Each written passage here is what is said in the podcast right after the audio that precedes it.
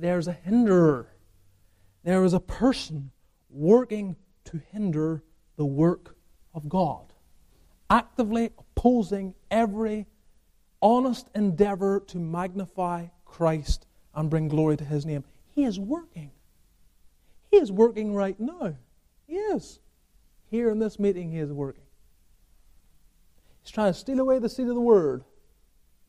You can just see the fowls of the air. Remember Abraham having to drive them away as they sought to land upon the carcasses that he had divided up, waiting for the Lord to come by. Oh, they're hovering. They're just there. They're, they're there. They're swirling around to steal the seed of the word. Swirling around your heart, perhaps. So that the gospel, every time you hear it, does not have an impact, does not run into your heart. And you remain in a condition of spiritual poverty, whether you're saved or unsaved. We are not to be ignorant of his devices. He attempts to hinder every aspect of this work, every ministry from this church. Listen, those involved in VBS, Satan will be working. He will. He will be working. Working actively in every possible way. Every means you can begin to imagine, he is working already. And so he would have you perhaps to, to leave preparation to the last minute so you just don't get it all done as well as, as possible. He'll make you come under the tyranny of the urgent so that you cannot prepare yourself aright. And he would have you to not invite those that are in your mind right now to invite, but he would try to hinder you from doing that. He would try to hinder you from praying and bringing it before the Lord. And he, oh, you name it, he will be actively working. Same with the camp.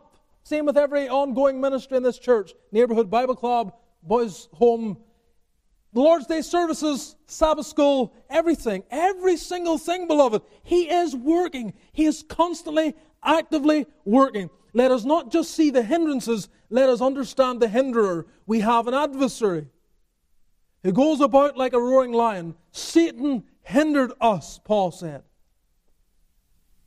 And we're not to be ignorant, as I've said, of his devices. Let us therefore live very much aware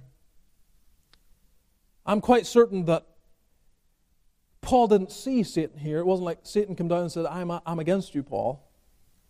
But he could see the handiwork of Satan.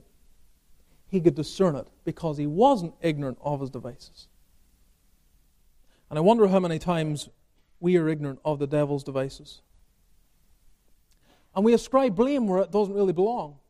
Again, you think of the parable of the wheat and the tares and the tares are sown among the wheat, and there's a desire to come and, well, let's pull those tares up. And, but the, the acknowledgement there at that occasion is, an enemy hath done this. You see the handiwork of the enemy.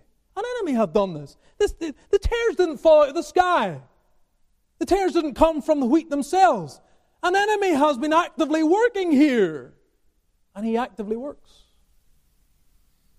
to cause discouragement, harm, disarray, everything. But Christ is sovereign. He is sovereign.